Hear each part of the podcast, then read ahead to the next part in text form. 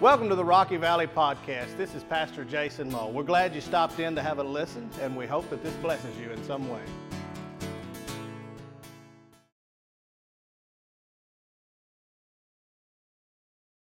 And I love to come here. I, I, like I said, I'm from Jacksonville, which means I fly almost every weekend, and I did yesterday. So you would think I would be used to it. Yesterday, we had the worst storm in Florida as I was taking off. So I want y'all to know I've confessed everything I've ever done and uh, several things that I'm not sure of. So I want y'all to know I'm ready for revival. And uh, that, that's always wonderful. This is such a beautiful church. I I love this ceiling. I, I was, Brother Philip and I were talking earlier what a pretty church this is. And I'm so blessed to be with you. Pastor, thank you for the opportunity to come uh, during these days of revival. Now, here's what's going to happen.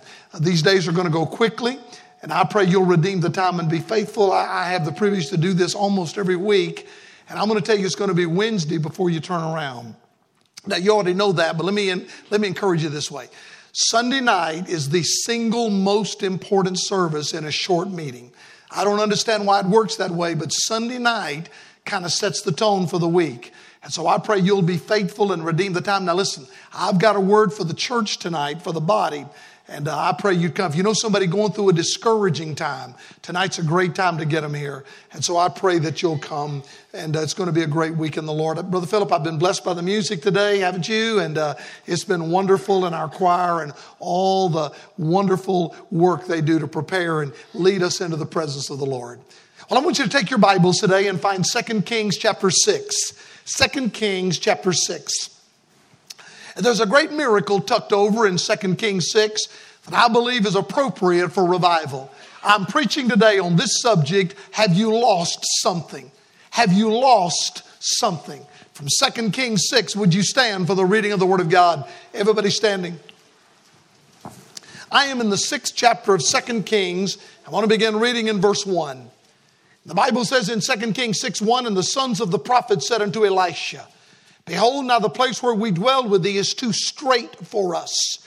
Let us go, we pray thee, unto Jordan, and take thence every man a beam, and let us make a place there where we may dwell. And he answered, Go ye. And one said, Be content, I pray thee, and go with thy servants. And he answered, I will go. So he went with them. And when they came to Jordan, they cut down wood. But as one was felling a beam, the axe head fell into the water. And he cried and said, Alas, master, for it was borrowed. And the man of God said, Where fell it?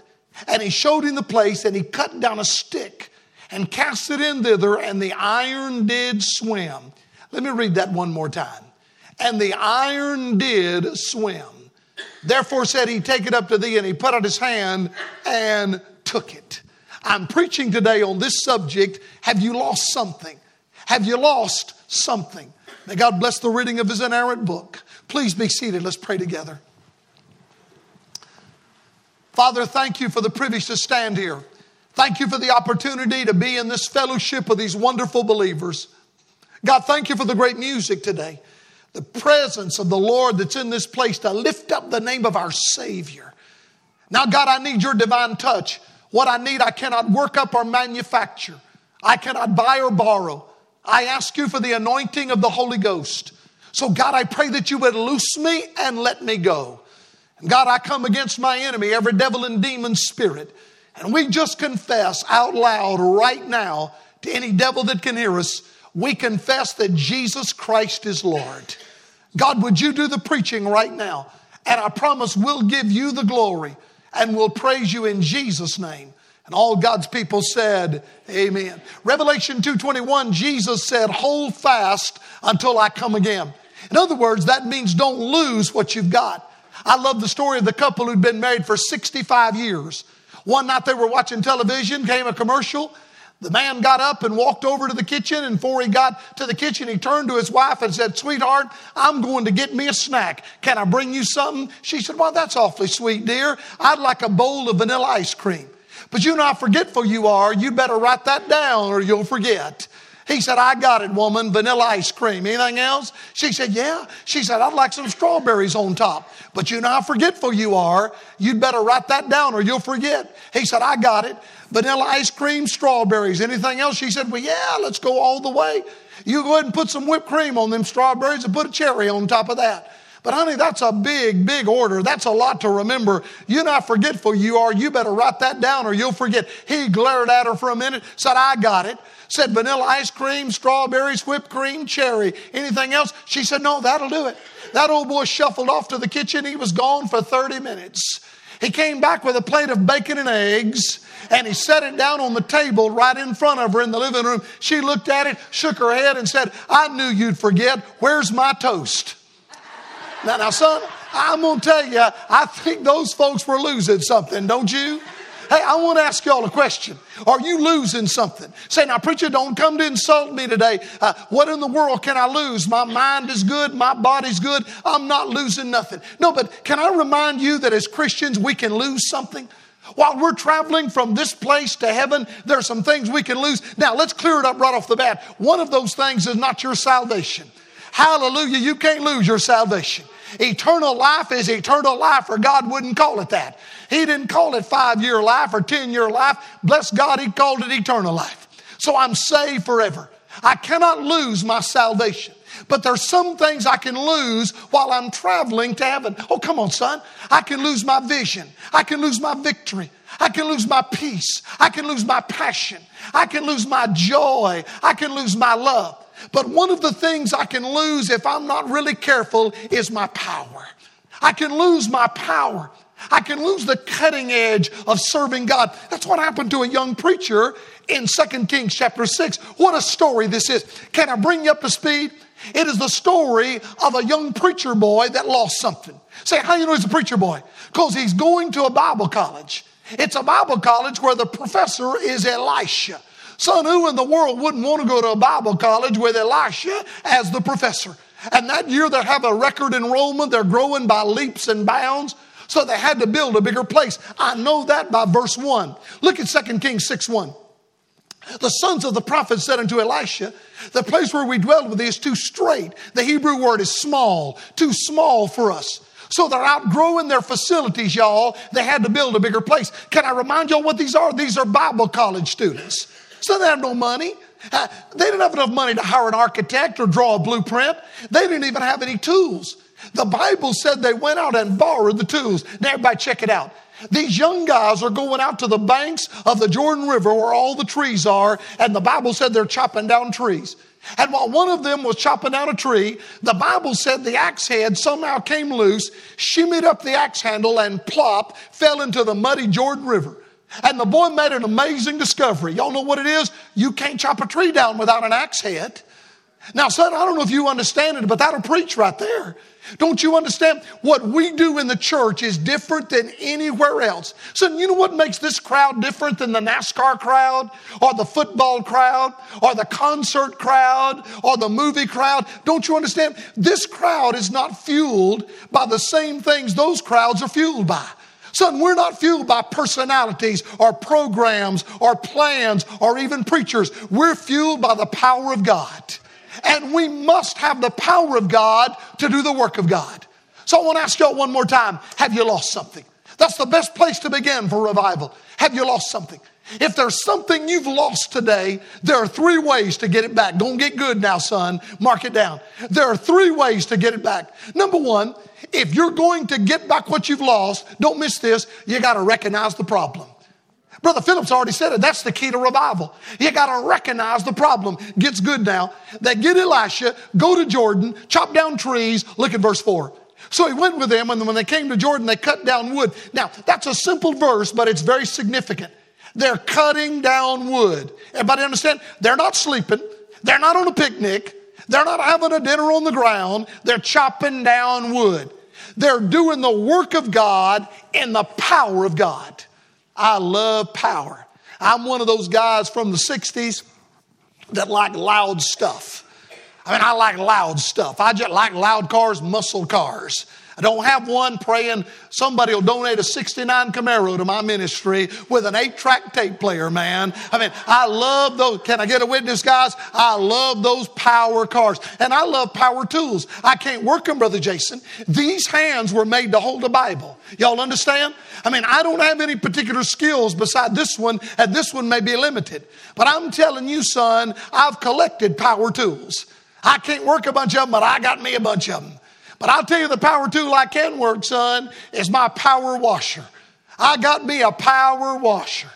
Last Christmas, a year ago, my wife got me a brand new power washer for Christmas. I used that power washer to wash the pollen off our house in Florida and chase cats out of the driveway because I'm a dog man and I and I don't want to offend anybody's got a cat. I don't kill them. I knock the fur off a little bit, but I, no, I'm playing. But I chase cats out of the driveway, man.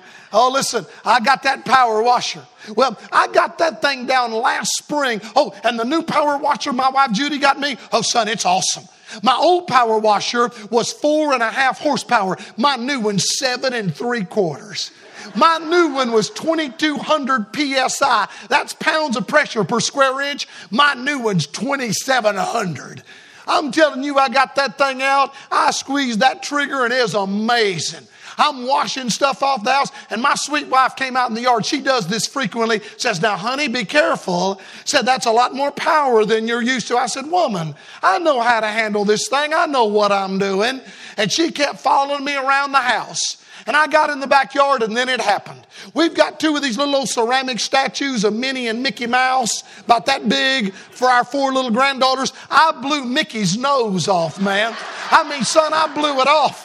And she got upset about that. But I, I said, honey, we can gorilla glue that back on. It's all right. But she kept watching, and I guess I was nervous, preacher. And I was up under our patio, and we got two ceiling fans, and boom, I blew one of the blades off one of them fans, and that thing went flying across the yard. My wife and I had two different reactions. She went, oh, no, and I went, whoa. I mean, son, I got so worked up. I thought, bless God, we can buy a new blade, ceiling fan blade. But think about that power. Brother Jason, all I knew is I couldn't explain it, but when I pressed that nozzle and that trigger, that wind blew and a power came that I could not describe, but it sure was fun to experience. And everybody knows what I'm going to say, but I'm going to say it anyway. I can't describe the power of God. All I know is this, when the wind blows, son, it's awesome. When the wind of the power of God blows, God will blow the roof off our lethargy and apathy.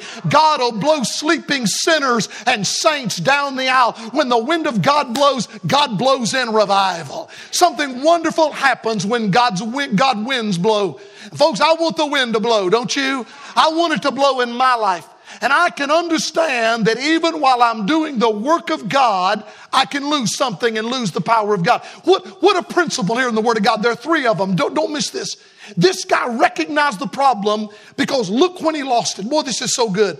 Number one, he lost it when he was busy. Boy, that'll preach right there. He lost it when he was busy. Look at verse five. But as one was felling a beam, the axe head fell into the water. Can I say it one more time, church? He didn't lose it while he was taking a nap. He didn't lose it while he went up around the bend to go fishing.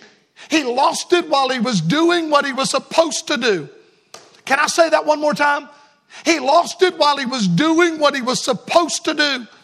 Now, folks, I'm preaching to somebody here that needs revival. And by the way, I'm going to say it one more time. Revival, as has already been said, to live again, to breathe the breath of God. Lost folks can't have revival. Lost folks need vival. You got to have vival before you have revival.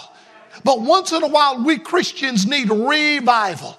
That means the breath of God to blow on us again. We need revival because sometimes not while we're living in sin, not while we're committing sins of the world, but while we're doing what we're supposed to do, we can lose the power of God. I love you when I preach this. Choir, you can be in your place every Sunday and sing without the power of God.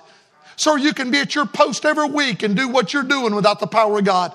Teacher, you can open that book every week and teach without the power of God. Pastor Jason and I can preach without the power of God. Brother Philip can lead worship without the power of God. In other words, while we're doing what we're supposed to do, you know who needs revival?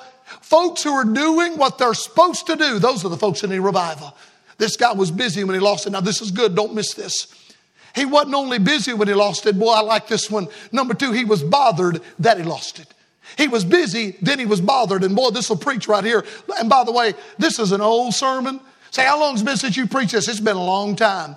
And I don't know who in the house needs this today, but I do, son. I'm telling you, I'm preaching exactly what this preacher needs to hear. Look at verse five. But as one was felling a beam, the axe head fell in the water, and he cried and said, Alas, master. Now, for those who think I'm being dramatic, there's an exclamation point in your Bible. That word alas, can I tell you what that means in the Hebrew? Oh, no. I'll go ahead and shout it. Oh, no. That's what that guy did. In other words, the Bible said he's chopping wood. The axe head falls in, falls in the water. And dramatically, it's a word of pathos, an exclamation. He cries, oh, no. Now, preacher, you know what I love about that? Because it's the key to revival. He didn't shrug his shoulders and say, oh, well. He said, oh, no. Because it bothered him. And I'm going to go ahead and tell you, son, it ought to bother us. It ought to bother us when we don't see God working. It ought to bother us when God's not moving. It ought to bother us when we've reached a place of coldness or lethargy in our life. It ought to, it ought to bother us when Bible stories have suddenly become old to us and praise songs, Brother Philip, that we know no longer ring our bell. It ought to bother us. It ought to bother us when we're used to the songs and the stories. It ought to bother us. It ought to bother us when we don't see God moving. And don't you dare sit there and say, well, you're just too emotional. You mighty right. I'm going to go ahead and get this off my heart, son. It bothers me, these Christians that talk about being emotional in church, and they get worked up about everything else in the world, son. I mean, that bothers me. I get weary sometimes of preaching in dead churches. And preacher, I'm in dead churches. Folks, I've been in over fifteen hundred Baptist churches now. I'm in churches where you want to holler, breathe. I'm in churches where you want to take a pulse. I mean, I, I, preacher, I see these poor worship leaders trying to pump people up like a balloon, trying to get them happy. I thought I'd seen it all till a few years ago. I was in a church where a worship leader looked at that dead bunch and said, folks, we got victory in Jesus. Hold your V up. And folks held the V up, and he said, now take them and put them in the corners of your mouth and push your... And I'm thinking, son, you couldn't lift the corners of some Baptist mouths with a crane, man. I mean, they're miserable, son. I mean, they just look like they're half dead, son. And so listen, I'm not being emotional, but I'm going to tell you, this is the day the Lord has made. I'm going to tell you the King of Glory is on the throne, and it's all right to get worked up in church about the things of God. I'm not talking about running around the aisle. I'm not talking about falling out and, and slobbering and spitting and speaking in words folks don't understand. I'm talking about the joy of the Lord. I didn't mean to say all that, but bless God, it's out now, son. It ought to bother us. Somebody shout amen. Amen. It ought to bother us when our prayer life is dull. It ought to bother us when we're not seeing miracles. It ought to bother us when souls aren't being saved. It ought to bother us. Son, this old boy was busy when he lost it. It's good now. Second, he was bothered that he lost it. But number three, it was borrowed when he lost it. He was busy. He was bothered. It was borrowed. Boy, this will preach. Look at verse five. As one was felling a beam, the axe head fell into the water, and he cried and said, Alas, master, for it was what? Say it. Borrowed. That word borrowed comes from a word that means to give an account. Can I go ahead and say it real clearly? If you, you, if you lose something that don't belong to you, you either stole it or you borrowed it. I need to say that one more time. If you've lost something that doesn't belong to you, you either stole it or you borrowed it. Now, folks, we can only steal one thing from God according to the Word of God, and that's the tithe. That's a whole different sermon, so relax. Get your hand off your wallet. I'm not going to preach on that this morning. Oh, come on, son. Don't look at me like y'all don't know what I'm talking about. So, some Baptists get redneck mad when you start talking about money, son. The most sensitive nerve in their body runs from their ear to their wallet. Am I telling the truth? It's the truth, man. I'm not going to preach about money, so relax. The Bible says I can steal the tithe, but boy, this is so good, preacher. I can't steal his power. He chooses to let me use it. Let me say that one more time. He chooses to let me use it. God has chosen to let me and you use his sovereign, supernatural power, but it's borrowed. Can, can I sum up point one by reminding you everything you've got is borrowed? If you've got any gift or ability or talent or possession, that's not yours, it's borrowed. Everything you've got is on loan from God. Sir, have you the ability to stand and preach? And folks, listen to that preaching. That's not your ability. God gave that to you. It's borrowed. Have you the ability as our brother to stand and sing beautifully and lead folks, or sing on a praise team, or sing a solo, or sing in a group? That's not your ability. That's borrowed. It's on loan to you.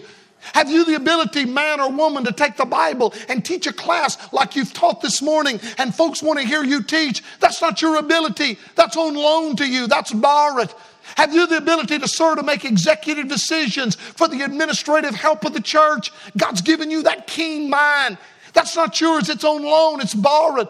Have you the ability to counsel people that are hurting? That's not your ability. It's on loan. It's borrowed. And you know I'm going to say it, but I'm going to say it anyway. Everything we've got is on loan from God. And one day the keeper of the tools is going to come and demand what we've done with those borrowed tools. So we can't just sit. We, we can't go backwards. We can't be stagnant. We must have an up-to-date, fresh relationship with the Lord, so God's power is flowing in our lives. Got to recognize the problem. Watch before I go to point two. The problem is this: I need revival. I got to recognize it doesn't matter what he needs or she needs or she needs or the person sitting next to me needs. I've got a place in my life where I need a fresh touch from God. I need revival. Number one, you got to recognize the problem. Boy, this, I need this one. Number two, you got to return to the place. That's so simple. Number one, recognize the problem. Number two, return to the place. Look what it says now in verse number five. But as one was felling a beam, the axe head fell in the water. He was busy when he lost it. He cried and said, "Alas, master," it bothered him that he lost it. For it was borrowed, and it was borrowed when he lost it. So he recognizes the problem. But now watch what verse six says. And the man of God said, "Where fell it?" And he showed him the place. Now he returns to the place. Preacher, when I hear that phrase in the Bible, "where fell it" or "where did it fall," it reminds me of my wife. Oh, yes, it does. My wife's big on that stuff. She'll say, "Where did you have it last?" Y'all know what I'm talking about? See, if you've been married for over twenty years, I'm going to start with twenty, probably before then. But if you've been married at least twenty years, though you love your spouse with all your heart, can we get real? One of the chief purposes for staying married is to help each other find lost stuff. Can I get a witness? How many heard this statement in your house this week? Where are my keys? Where's my checkbook? Where's my toupee? Oh, shut up. It's not that funny, all right?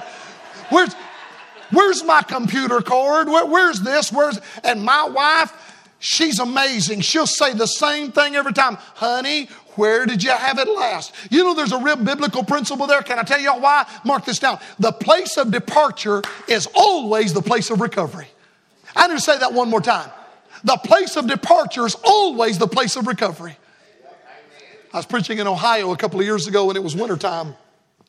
It was like fourteen below zero, wintertime. I mean, and during those months of the year, whether I come, I've been preaching. I was in Lebanon a few years ago in January, and y'all had an ice storm. Boy, on those weeks, I take my top coat with me because I put that on my body after perspiring, preaching, and go back to my hotel or wherever I'm going. And that night, son, I put my top coat on.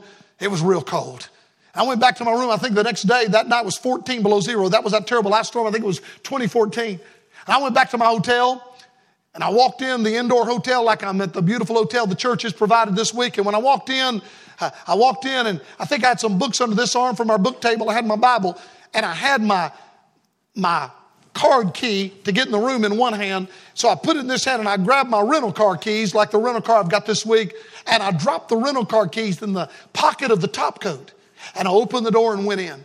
Then the next day was my study day. I always have a day that I study. Brother Jason's graciously given me that this week, and I do office work and stuff like that. So I stayed in all day. I usually fast on those days.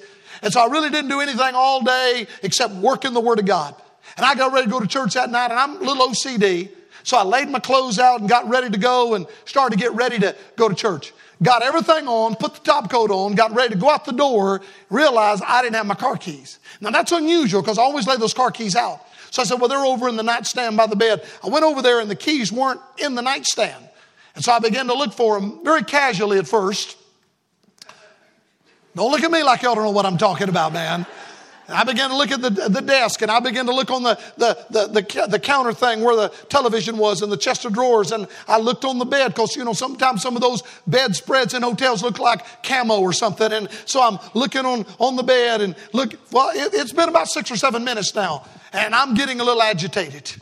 I am. I'm just getting upset. And, and then it's like ten minutes and ten minutes and I've, I'm starting to sweat. I started to say perspire, but boy, was I sweating. And I took that top coat off and laid it down on the desk chair. And now I'm getting a little more animated because I never want to be late. And I'm, I had like a twenty minute ride to church that week. I dropped down, looked under the skirting on the bed, and I looked again on the papers on the desk, and I'm, I'm looking all over the place. And folks, I'm not kidding. It's been twelve or thirteen minutes and I'm pretty much in the flesh now. And I'm calling myself names. Dummy, dummy. You can memorize whole sermons, but you can't remember where your car keys are. Are. What's wrong with a grown man like that? And, and I'm looking everywhere. And, and then I just, I got crazy.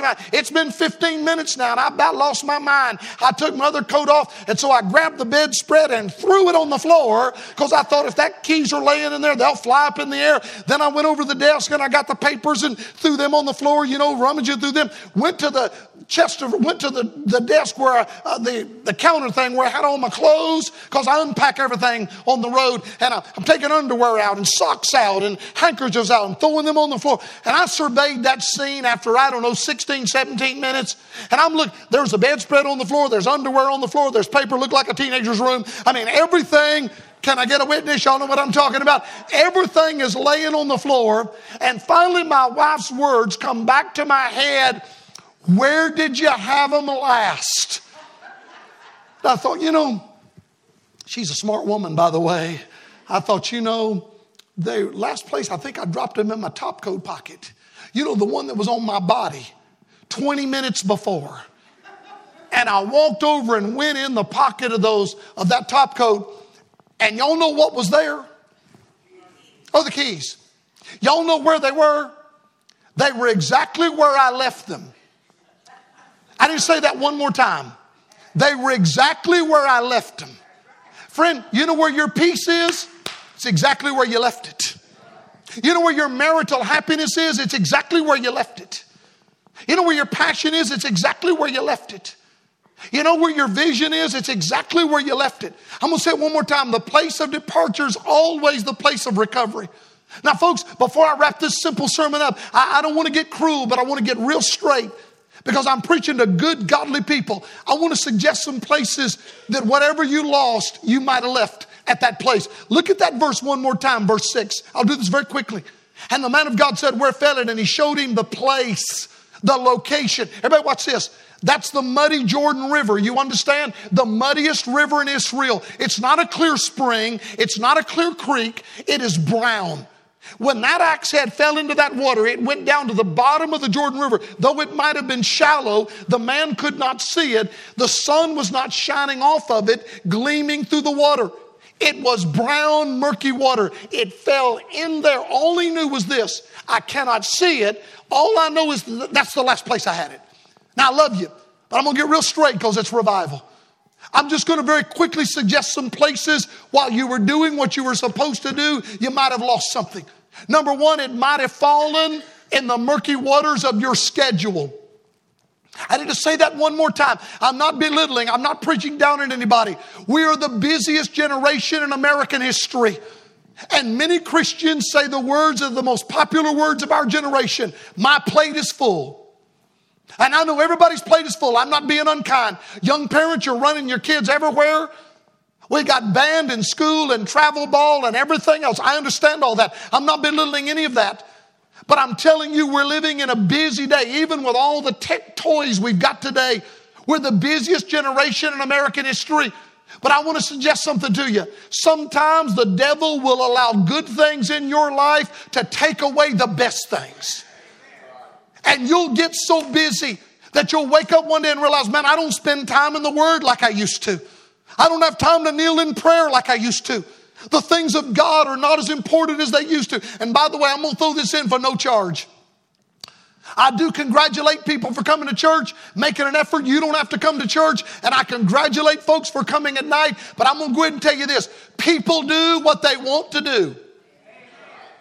Those folks that knocked themselves out to get to the Predators game last night wanted to go.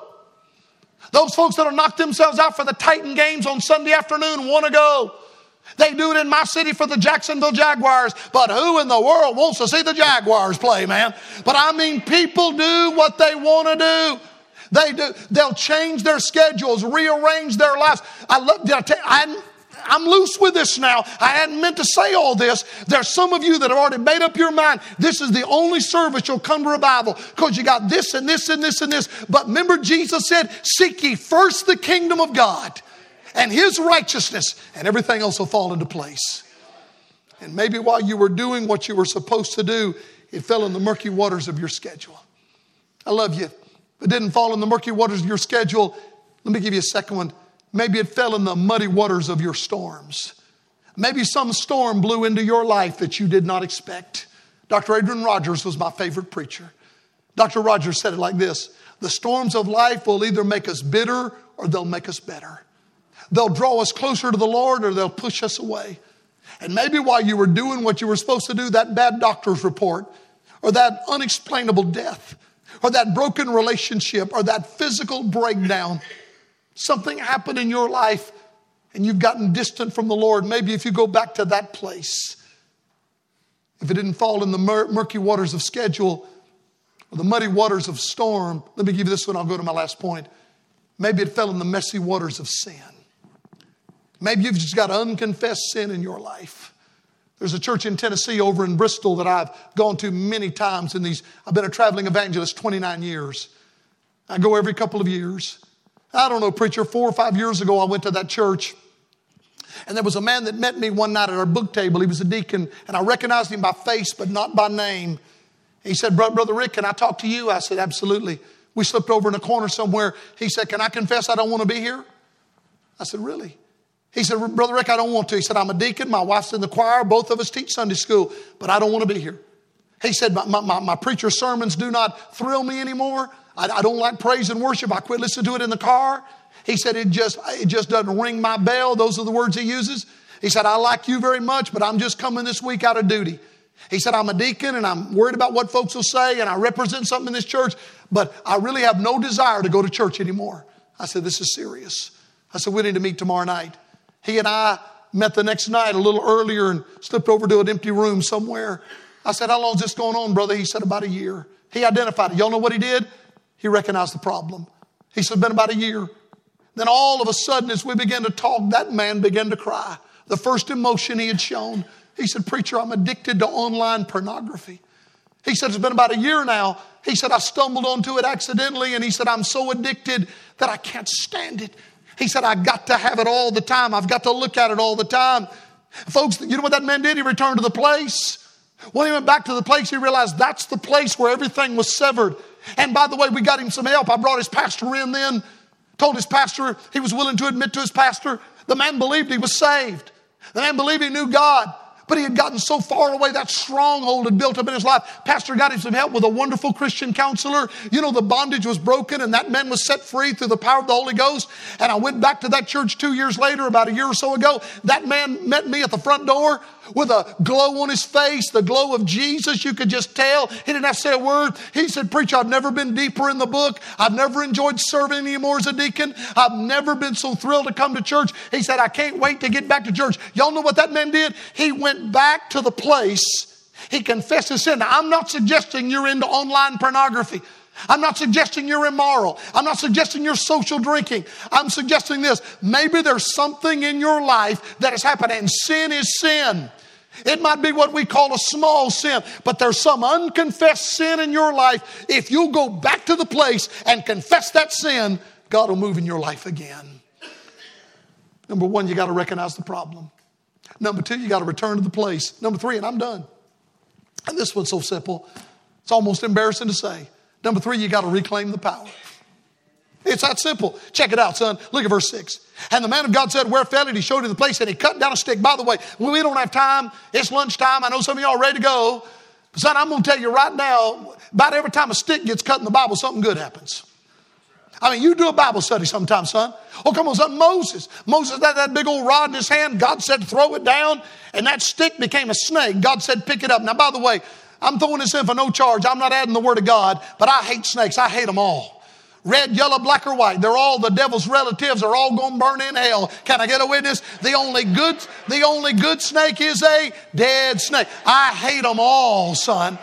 And so I know as a preacher, son, If God had told me to pick up that snake, by the way, I really believe that's where Moses might have got his stuttering problem. God said, Moses, pick, blah, blah, blah, blah, blah, blah, blah, God. Now, I don't have any scriptural evidence for that. I'm just throwing that in, son. He picked up that snake and it became a stick again. Son, if it hadn't become a stick, it wouldn't have stayed in my hand very long. I'm going to tell you that right now. But every time a stick gets cut in the Bible, something good happens. And by the way, I'm going to throw this in. That you know Jesus is called the righteous branch. And you know he was cut on a tree that was made of wood. Can I get a witness? And every time a stick gets cut in the Bible, something good happens. There's a miracle. Ladies and gentlemen, the Bible said he cut a stick down, threw it in that river, and the Bible said that the iron did swim. Now, you might have a Bible translation that says float, but that's all right. It's the same Hebrew word. Literally, float or swim means this. It came to the top. Literally, it means to overflow. And it began to move downstream. It didn't do the backstroke or the breaststroke, but it began to move. Some battleships do that. Cruise ships do that. Axe heads can't do that. You know why? Because it's called a miracle. The thing floated to the top and began to move. Now watch this. This is good. Now I'm going to tell you what many people today would have done. Whoa! Some they'd have thrown their hands up. Someone would have got their cameras out, put it on YouTube, started an axe head floating ministry or something like that, and run down the banks with, with all kind of goosebumps. Whoa, we got a floating axe head, floating axe head, chat, floating axe head. Son, it'd go viral overnight if it happened today. But it would have meant nothing. The goosebumps would have meant nothing. Running up and down the bank would have meant nothing. Taking pictures of it would have meant nothing if it hadn't happened in verse seven. Therefore said he, take it up to thee, and he put out his hand and what? Son, you can watch it all day. You can watch it float all day. You can get excited about the miracle all day, but it means nothing to you until you reach out and take it. You know what that's called? That's called revival. I've been doing this a long time. Brother Philip, you talking about revival this morning. I was in Missouri earlier this year, and a preacher said something to me that has never hit me until this year, and it has resonated in my heart. He said, the average Christian has just as much God as we want. Wow. You let that soak in your soul a second. The average Christian has just enough God as we want, just as much of God as we want. And he reached out and took it. A few years ago, it was this time of the year earlier, our ministry still has a big student camp that I'm turning more and more authority over to my son who works for our ministry, but I still do the teaching at the camp, write the curriculum. So I was writing that curriculum and it was headed for the printers. It was deadline time. Long before God gave me this sermon. And I was in the Midway Airport in Chicago because I've been preaching in Indiana, wonderful country church in Indiana, just outside of Chicago. Pastor said, Rick, I've got to take you. My flight was at twelve that day to go back to Florida. He said, Rick, I got to take you to the airport at nine. As a matter of fact, I got to drop you off at nine, pick you up earlier than that. He said, I've got to go to hospitals today, and hospital day in Chicago is an all-day thing. He said, I had to go to the, go to the hospital, and I'm going to drop you off. I hate to do it. I said, preacher, that'd be wonderful. I said, drop me off. I'll go through security, and I'll go down there and be quiet at my gate that time of morning. I'll go find a quiet place and I'll work on my camp stuff. So I took my computer out that day. I wasn't pre-checked or anything and had to go through the belt and all that stuff and took all my stuff and shoes and all and got, I was only about like one hundred yards from the security where I went through. And I got down there and I thought, you know, I hadn't had breakfast yet. I think I'll get me a little brain food, man. So I got, got a little light breakfast and then I started walking around. I'd not been to Midway in a long time. And I'm looking around that airport, found some cool stuff. Before I know it, I'd killed like an hour and a half. So I thought, you know, I'll just wait till I get to Atlanta. I got like an hour and a half layover in Atlanta today, a little longer layover. It's going to take me a little while to get home. I'll get the computer out and I'll start working then. Got to Atlanta, waiting on that plane to Jacksonville, and I opened my bag to take my computer out, and it wasn't there. I left it in Chicago. I left my laptop. I don't know where my keys are. I don't know where my computer is. I mean, it's amazing how a grown man can exist on the road like I do. I was so mad at myself. I flew home, called Chicago Airport. Finally, after all these recordings and all these buttons, all these uh, places I had to go, all these extensions. I finally got through. The guy said, uh, please don't beat yourself up. People leave them on the belt all the time. Didn't help me one bit. I was mad at myself for leaving that computer. He said, but we have a lot of computers left every day. Yours may be here. Let me go check it. What does it look like? I said, you'll be able to find it. It's silver with an apple on it. I really told him that. He busted out laughing. I needed that little comic relief there that day. I was so mad at myself. He said, what does it look like? I said, if you'll take that Apple computer, you'll open it up and turn it on. When that thing comes on, you're going to see four of the most beautiful granddaughters you've ever seen. They're magnificent. They're all five, four, three, and two. They all got the same little colored dress on. They'd all gather their mouths to have that. I said, you're going to see them. They got little blue dresses on. He came back in a few minutes. He said, I got it. I said, I'm fixing to stick it in the mail to you, no charge. I was so blessed. He said, I'm going to send it back to you, because apparently it happens all the time. I'm going to send that back to you right now. And then he said this, and this will preach. This is before God gave me the sermon. We're fixing to bow our heads. He said, what gate were you at? And I told him. Here's what he said. He said, boy, it's a pity. He said, you know, if you'd have just turned around, that computer wasn't very far from where you left it.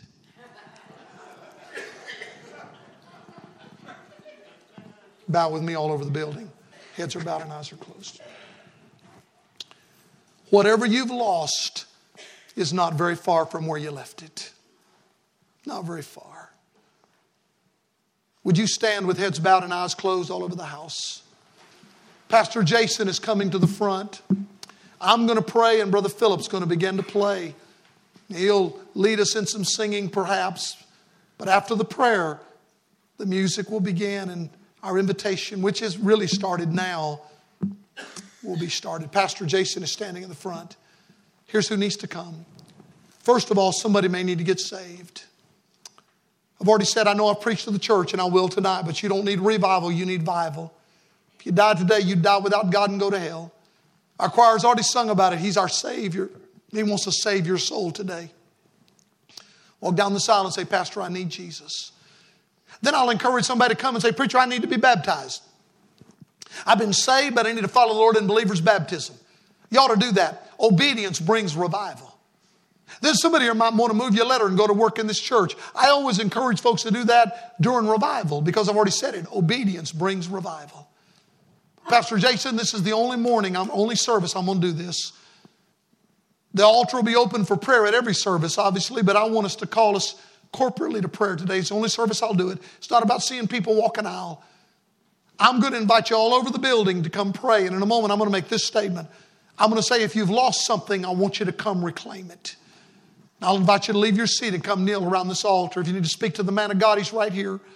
But you tell God what you've lost. You tell God what you need to touch on in your life. All over the building. Maybe it's one of those three things we talked about in returning to the place. Maybe it fell there, and you know you need to go back to that place. It's the only service I'm going to invite you to corporately pray for revival, because if you haven't lost something, I'm inviting Brother Jason, this congregation, on the first Sunday of revival to gather and pray for revival. Some of you may not physically be able to kneel, but you want to join us as we seek God. All around the front, wrapping around this stage, you got a place to kneel. God, I've had a wonderful time preaching today. I thank you for this church. God, I've been encouraged just in this first service, just meeting these friendly folks and being in this place. God, you're obviously doing something at Rocky Valley. You're doing something in this place. But God, we want a fresh touch. God, we desire revival. God, we desire to meet with you this week. God, would you do something this week that we can't explain except to say that God has done it? That no man could take credit. It would be so supernatural and so indescribable. And we'll ask you to do it, God. And we'll give you the glory for it, God. And we'll praise you for it right now. In Jesus' name I pray. And with every head bowed, every eye closed, not because we're trying to keep a secret.